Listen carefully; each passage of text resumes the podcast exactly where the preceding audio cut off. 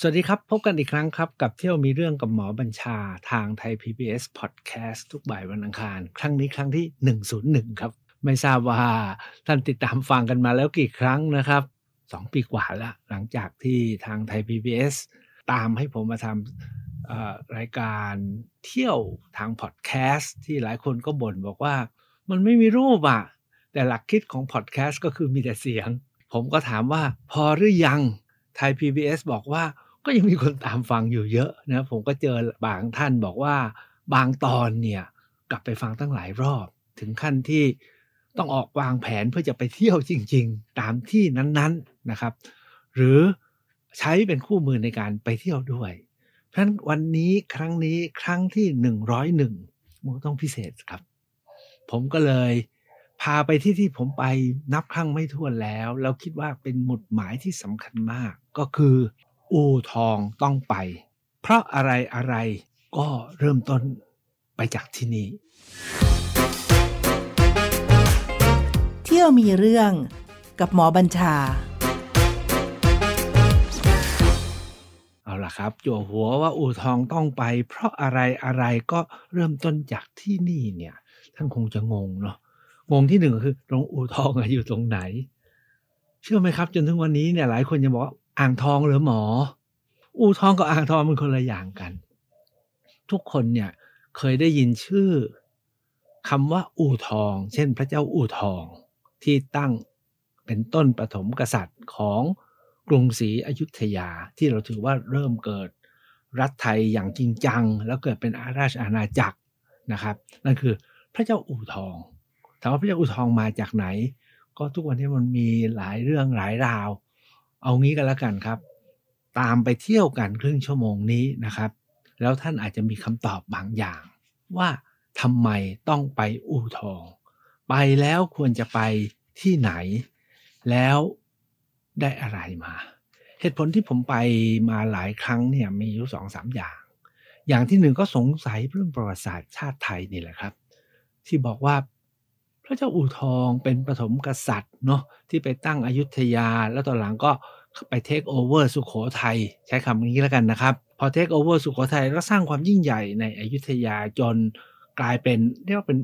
ราชอาณาจักรไทยแรก เพราะจริงๆ แล้วสุขโขทัยเขาบอกเป็นแค่รัฐนะยังไม่ถึงกับเป็นอาณาจักรเท่าไหร่หรอกเป็นนครรัฐ รัฐนู้นรัฐนี้รัฐนั้น แล้วเป็นรัฐที่คู่เคียงกันไปกับทั้งอโยธยาละโว นครศรีธรรมราชสุพรรณภูมิใช่ไหมครับก็เป็นรัฐร่วมกันรวมทั้งในขอมเขมรก็เป็นรัฐร่วมกันทั้งนั้นแหละฉะนั้นหมุดหมายของการเกิดราชอาณาจักรไทยเนี่ยก็ต้องยกให้พระเจ้าอู่ทองแหละ แล้วเรามีตำนานพระเจ้าอู่ทอง ที่หลาย ๆ แห่งจะมีถนนเท้าอู่ทอง ที่ราชบุรีเนี่ยมีถนนเท้าอู่ทองยาวแล้วไปจนถึงสุพรรณบุรี หรือแม้กระทั่งที่เมืองนครศรีธรรมราชบ้านผม ก็มีตำนานนะว่าพระเจ้าอู่ทองเนี่ยยกมาตีเมืองนคร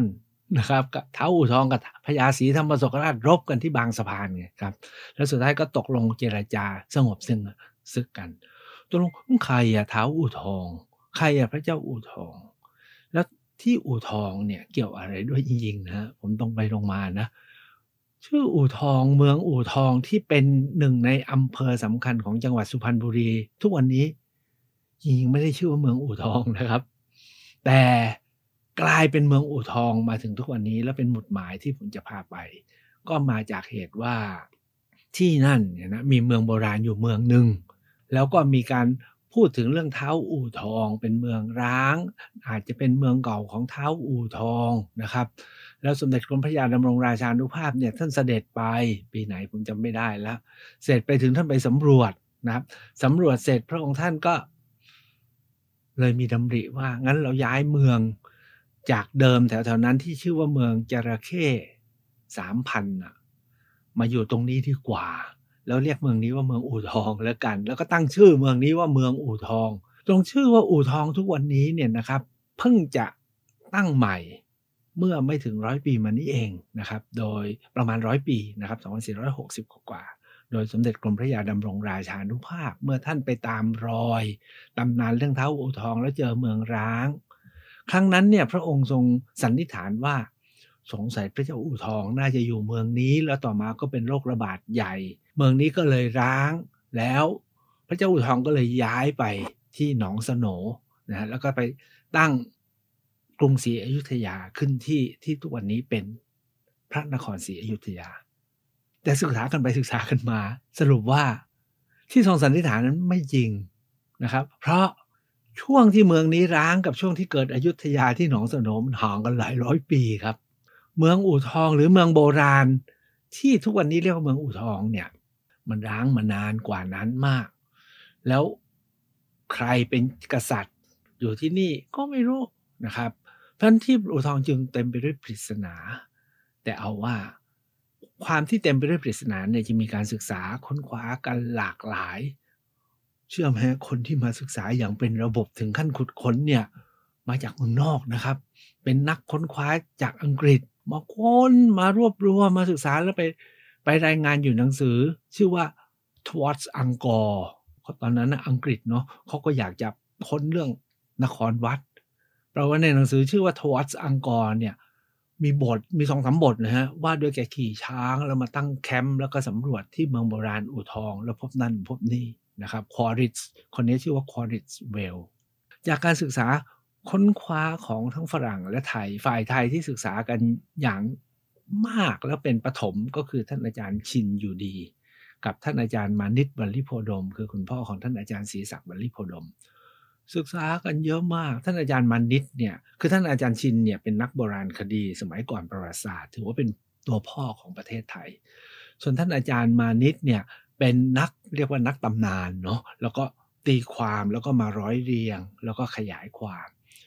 สองท่านนี้เนี่ยตั้งปุจฉาสามสี่เรื่อง ท่านบอกว่าหลักฐานที่เจอที่นี่ยิ่งใหญ่มาก น่าจะลึกถึงสมัยสุวรรณภูมิ แล้วมีร่องรอยความสัมพันธ์ไปถึงอินเดียและโรมัน ยิ่งไปกว่านนั้นแล้วนะครับ ยังบอกว่าต้นเขาของทวารวดีก็น่าจะอยู่แถวๆนี้แหละ การที่มีร่องรอยหลักฐานลึกมากไปถึงสองสามพันปี แล้วยืดยาวไปถึงอินเดียแล้วไปถึงโลกกรีกโรมันทางด้านตะวันตก ยุคสมัยก็ แรกเริ่มประวัติศาสตร์ หรือก่อนประวัติศาสตร์ที่เรียกว่าจริงๆเนี่ย ท่านบอกว่าสุวรรณภูมิอยู่ที่นี่ด้วย แล้วก็มาถึงทวารวดี เป็นต้นเขาของทวารวดีที่จะค่อยๆ คลี่ต่อไปที่ราชบุรีคูบัว แล้วก็คลี่ต่อไปก็ลงไปอยู่ที่นครปฐมจนยิ่งใหญ่นะกลายเป็นศูนย์กลางของทวารวดีเท่าที่เชื่อกันจากหลักฐานที่พบ สุดท้ายอารยธรรมทวารวดีเนี่ยก็แผ่ขยาย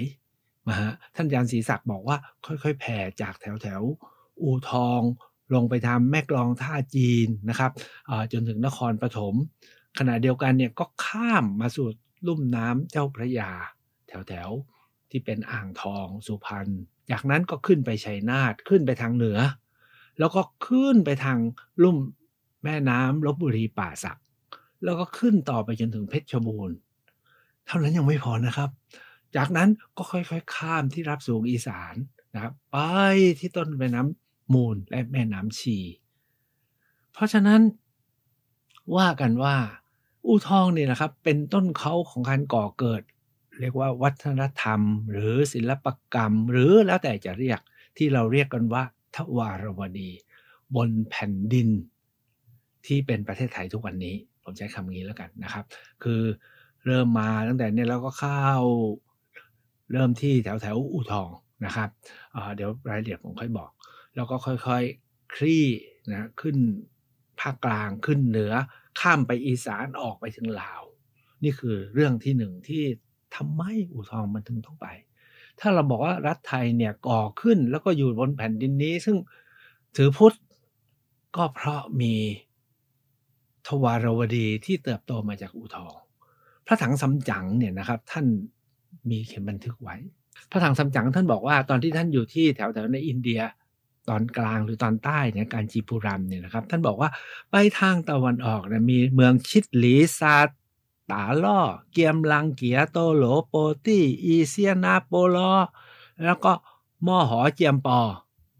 นี่ภาษาจีนนะผมพูดไม่ค่อยถูกหรอก สุดท้ายเนี่ยในห้าแคว้นที่พระถังซัมจั๋งท่านเขียนถึง แล้วบอกอยู่ทางตอนออกมาจากเมืองจีน เอ้ยจากอินเดียเนี่ยครับ ชิดหลีซาตาล้อตอนหลังได้บอกนี่คือสีเกษตร ซึ่งก็คือต้นเขาของอารยธรรมผู้กามนะฮะพยูผู้กามพม่าทุกวันนี้ เกียมลังเกียเกียมลังเกียเนี่ยตอนหลังเนี่ยเขาก็สูว่ามันน่าจะเข้ากันได้กับกามมาลังกาหรือลังกาสุกะ ซึ่งก็อยู่ที่ตอนใต้ที่แถวแถวไซบุรี ปัตตานียะรังนะครับโตโลโปตี้อันนี้ผมเคยพูดหลายครั้งแล้วท่านติดตามมาคงจำได้ โตโลโปตี้ก็ทราวดีไงทวารวดีไงครับ ที่ถือว่าเป็นต้นเขาของอารยธรรม วัฒนธรรมของพวกเราชาวไทยทุกวันนี้บนแผ่นดินใหญ่ เอียซานาโปลอเอียซานาโปลอท่านฟังออกไหมฮะเอียซานาก็อีสานนะเอียซานาก็อีสานโปลอคือปุระฮะอันนี้ก็คือรัฐหรือแคว้นอีสานปุระถามว่าอยู่ตรงไหน อยู่ปากอยู่ปากแม่น้ำมูลฮะอยู่ตอนกลางของแม่น้ำของคือแคว้นอีสานปุระ ซึ่งต่อมาก็ค่อยๆคคลี่ เกิดเป็นเจนละก็คือเป็นต้นเขาของเขมร สุดท้ายมออเจมปอท่านลอง นี่มออเจมปอเนี่ยเป็นภาษาจีนเนาะท่านลองแปลงเป็นแขกๆอ่านออกไหมมออมหา เริ่มสนุกนะฮะ เจียมปอจำปา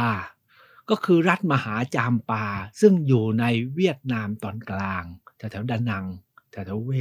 นะครับ แล้วก็ตอนหลังก็ลงมาทางใต้ จนมาถึงไม่ไม่ไม่ถึงนะฮะแถวๆปากแม่น้ำโขง ตรงพระถังซัมจั๋งเนี่ยท่านพูดถึงสี่ถึงห้าแคว้นแล้วโถโหลโปรตีเนี่ยอยู่ตรงกลาง ถามว่าโถโหลโปรตีตรงกลาง แล้วก็ร่วมกันเกิดกันมาของห้ารัฐที่ทุกวันนี้ก็กลายเป็นพม่ากลายเป็น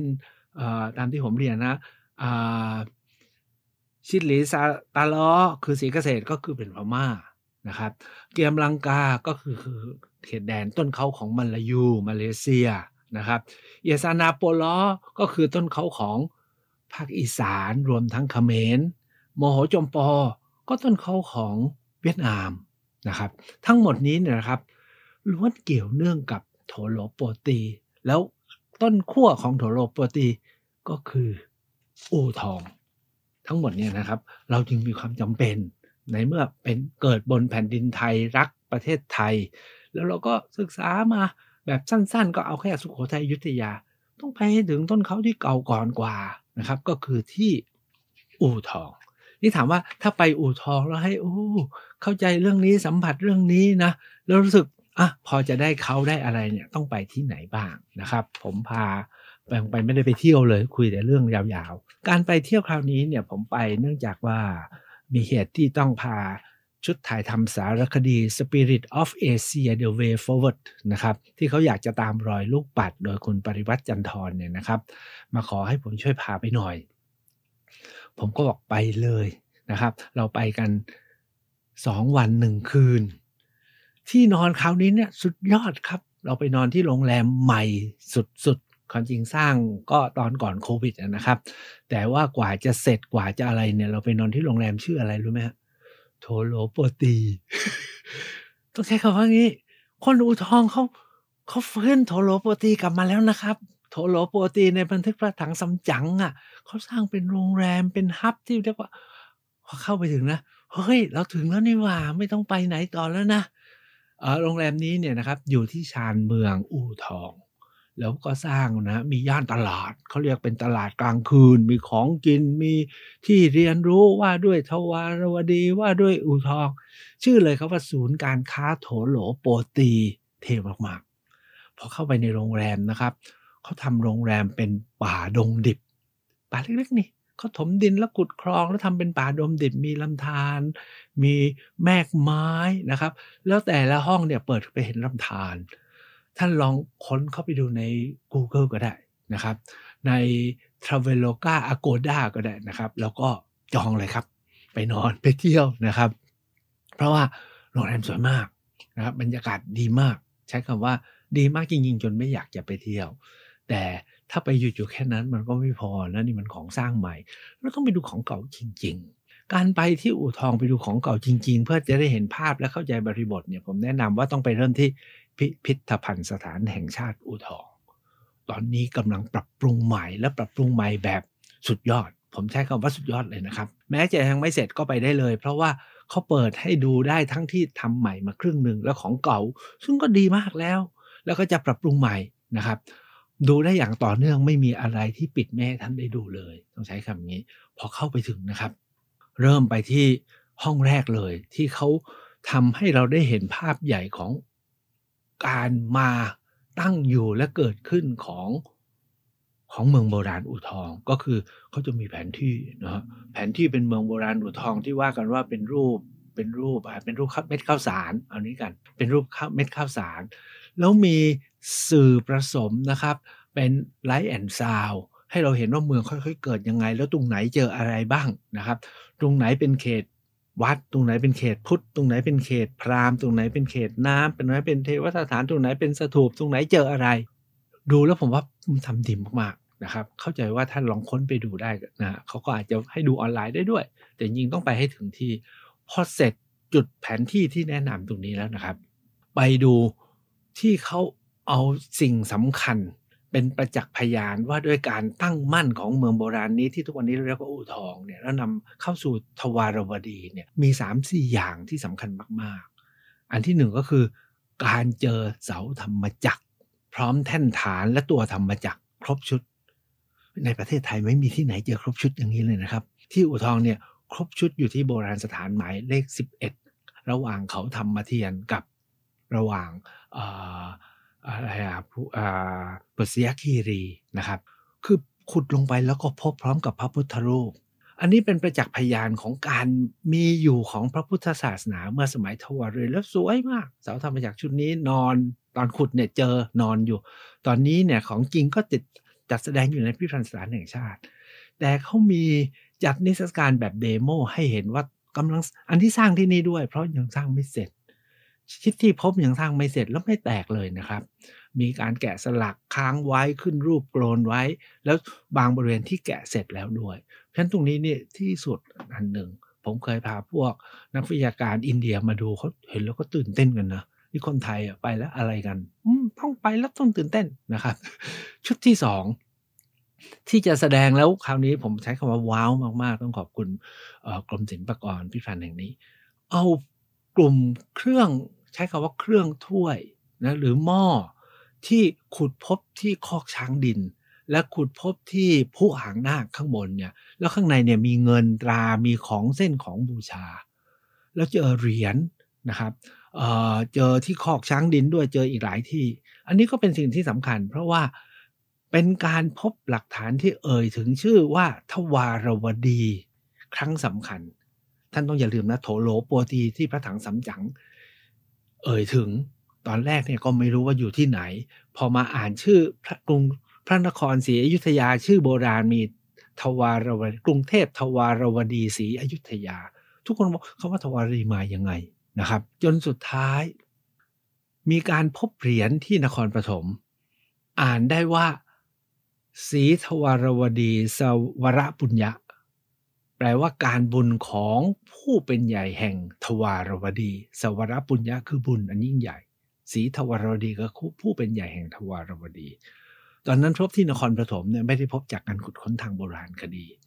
แต่ปรากฏว่าที่อุทองนี้ครับกรมศิลปากรไปขุดที่คอกช้างดิน เจอเป็นหม้อแล้วก็เจอเหรียญทวารวดี ที่ด้านหนึ่งเป็นรูปแม่วัวกับลูกวัว แต่อีกด้านหนึ่งเนี่ยมีข้อความว่านี่แหละ เป็นการกุศลเป็นการบุญของผู้เป็นใหญ่แห่งทวารวดี อันนี้ยืนยันว่าที่นี่ เคยมีผู้เป็นใหญ่แห่งทวารวดีอยู่ แล้วที่สำคัญคือในละแวกคอกช้างดินเนี่ยนะครับซึ่งคราวนี้ผมก็ไปด้วยนะครับ แล้วแนะนำทุกท่านว่าควรจะไป ผมมักจะไปนอน แล้วก็ตื่นเช้าพา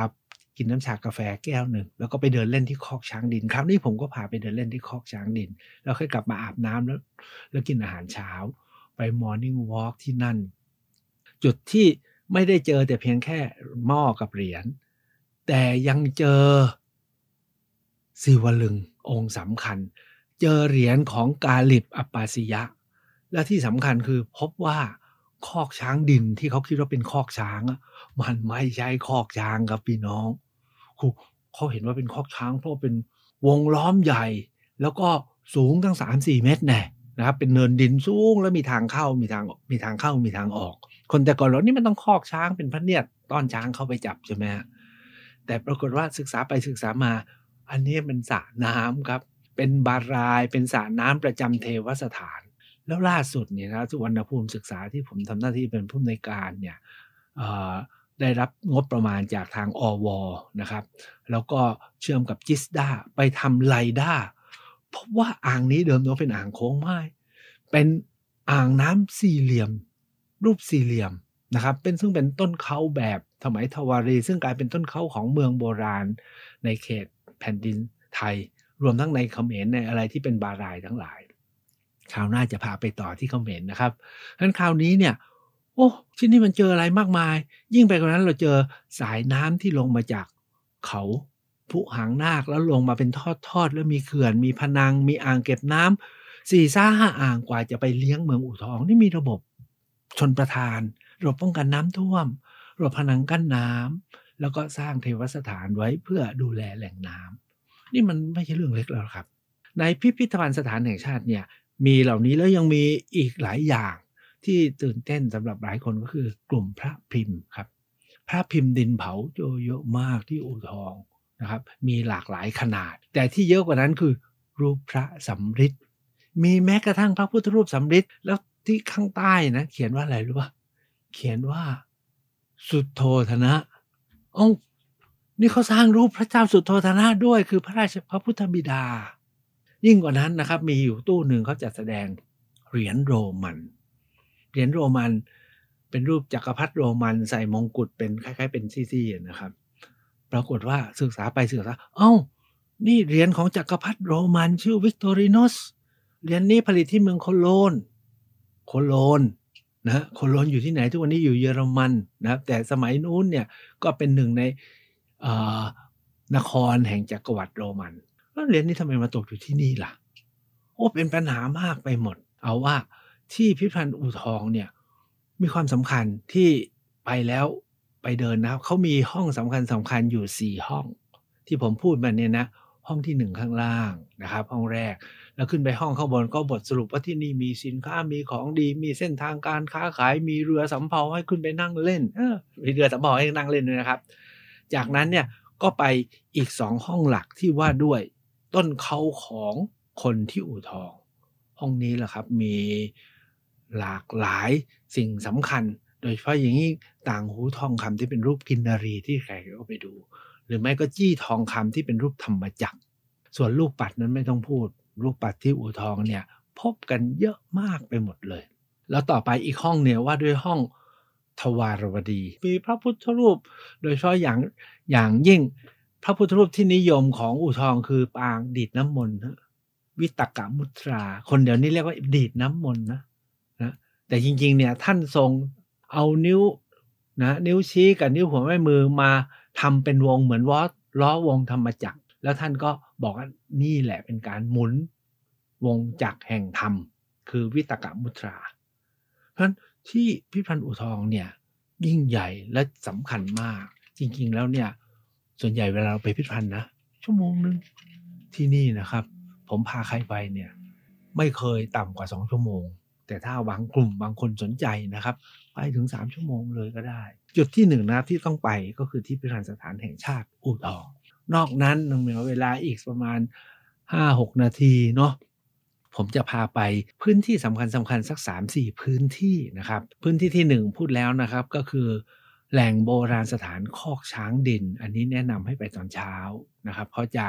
อากาศร่มรื่นและสบาย ไปเดินเหมือนกับไป morning walk ไปหลงป่าวันก่อนผมพาพวกฝรั่งมานะฝรั่งไปเจอลูกมะกล่ำตาหนู ตื่นเต้นมาก ผมถามว่าตื่นเต้นอะไรกันมากเขาด็อกเตอร์รู้ไหมนี่คือมาตรมาตรวัดเงินตราของอินเดียโบราณ เป็นมาตรวัดว่าเจ็ดเม็ดเท่ากับนั้นนั้นนั้นนั้นแล้วทุกวันนี้ยังยังใช้กันอยู่เลยครับ เพราะว่าจากเม็ดเนี่ยเป็นเอามาตวง แล้วก็รู้ว่าเป็นน้ำหนัก แล้วก็ออกมาทำเงินตราออกมา เพราะ ยังมีอะไรให้ไปดูได้อีกเยอะแยะเลยนั่นคือจุดที่หนึ่งจุดที่สองเนี่ยถ้าไปแล้วเนี่ยผมว่าต้องไปที่ภูเขาสามลูกของเมืองอูทอง ที่ถ้าไม่ไปกลับมาแล้วจะพูดกับเขาไม่รู้เรื่อง เขาที่หนึ่งก็คือเขา พระใหญ่ปุษยคีรีที่หลวงพ่อสะอิ่งวัดป่าเลไลเนี่ยนะครับ ไปเอาภูเขาที่ถูกระเบิดหินทิ้งล้างไว้ แล้วก็เลิกสัมปทานไปเนี่ยมาแกะสลักทำเป็นรูปพระใหญ่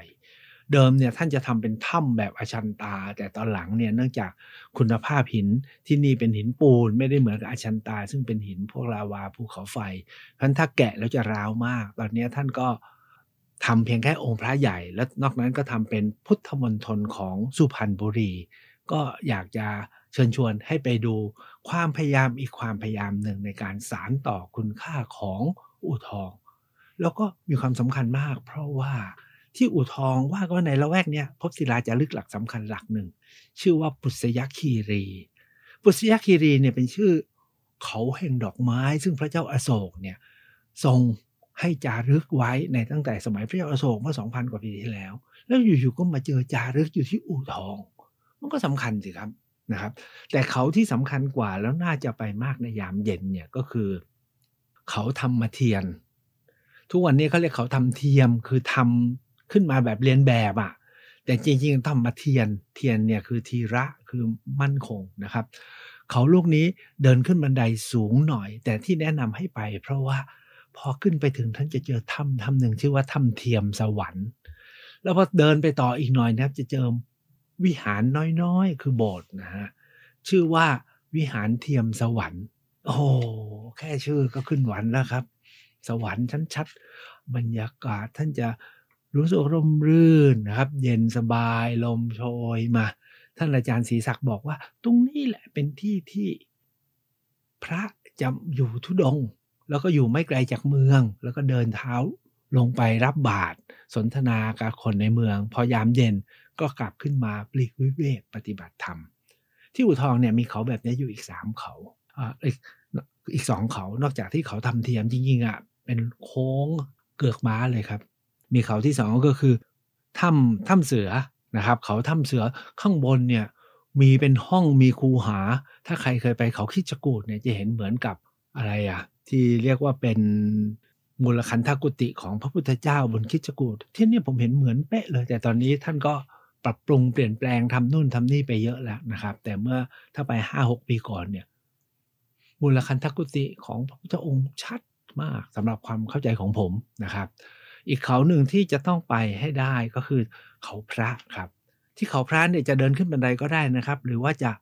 นั่งรถไปก็ได้ ครับขึ้นไปข้างบนโอ้มีเจดีย์ใหญ่โต แล้วตรงนั้นแหละครับ จะเห็นทิวทัศน์ของบุษยคีรีเขาธรรมเทียนหรือของอู่ทองทั้งหมดที่เป็นห่วงจุ้ยที่เขาบอกว่าเป็นอุ้งท้องของมังกรแล้วจะมีสุสานเต็มไปหมดห้องซุยของคนจีนที่ถือว่าตรงนี้เป็นที่มงคล แต่ที่ถ้ำพระเนี่ยสำหรับผมเนาะผมชอบพาไปแหละเพราะว่าในเรื่องคุณช้างคุณแผนน่ะคุณแผนเนี่ยเคยแอบพานางวันทองไปเที่ยวที่นี่ครับ แล้วถ้ำนั้นก็ยังอยู่นะพระทองที่ขุนแผนเขียนไว้เนาะในคุณช้างขุนแผนเขียนไว้อย่างนี้ครับ ผมไปแล้วชอบอ่านว่าถึงเขาพระพี่เคยเข้ามาไหว้ พระสุกนี่กระไรดังหิ่งห้อย ชี้บอกวันทองน้องน้อย พระจันทร์ฉายบ่ายคล้อยลงฉับพลันถ้ำนี้ยังอยู่ พระทองก็ยังอยู่นะครับเรื่องคุณช้างไม่รู้อยู่ไหน แต่ที่นี่แหละครับขุนแผน พาวันทองมาเที่ยว เพราะฉะนั้นเนี่ยการไปเที่ยวอู่ทองที่ผมบอกว่าต้องไปเนี่ยมันมีอันที่หนึ่งที่เที่ยวเยอะมาก ยังมีอีกหลายอย่างนะครับ ไม่มีเวลาและเวลาหมด แต่เอาว่าไปกันเอง แต่ที่สำคัญคือไปแล้วให้เจอคุณค่าและความหมายของอู่ทอง ซึ่งถือว่าเป็นต้นเขาของยุคสมัยหรือวัฒนธรรม หรือศิลปกรรมที่เราเรียกว่าทวารวดี ร่วมกันกับ ต้นเขาของยุคสมัยศิลปะอารยธรรม หรือวัฒนธรรม ที่เป็นต้นเขาของพมา่า ของเขมร ของเวียดนาม ของมาเลเซีย พบกันนะครับ สวัสดีครับ เที่ยวมีเรื่องกับหมอบัญชา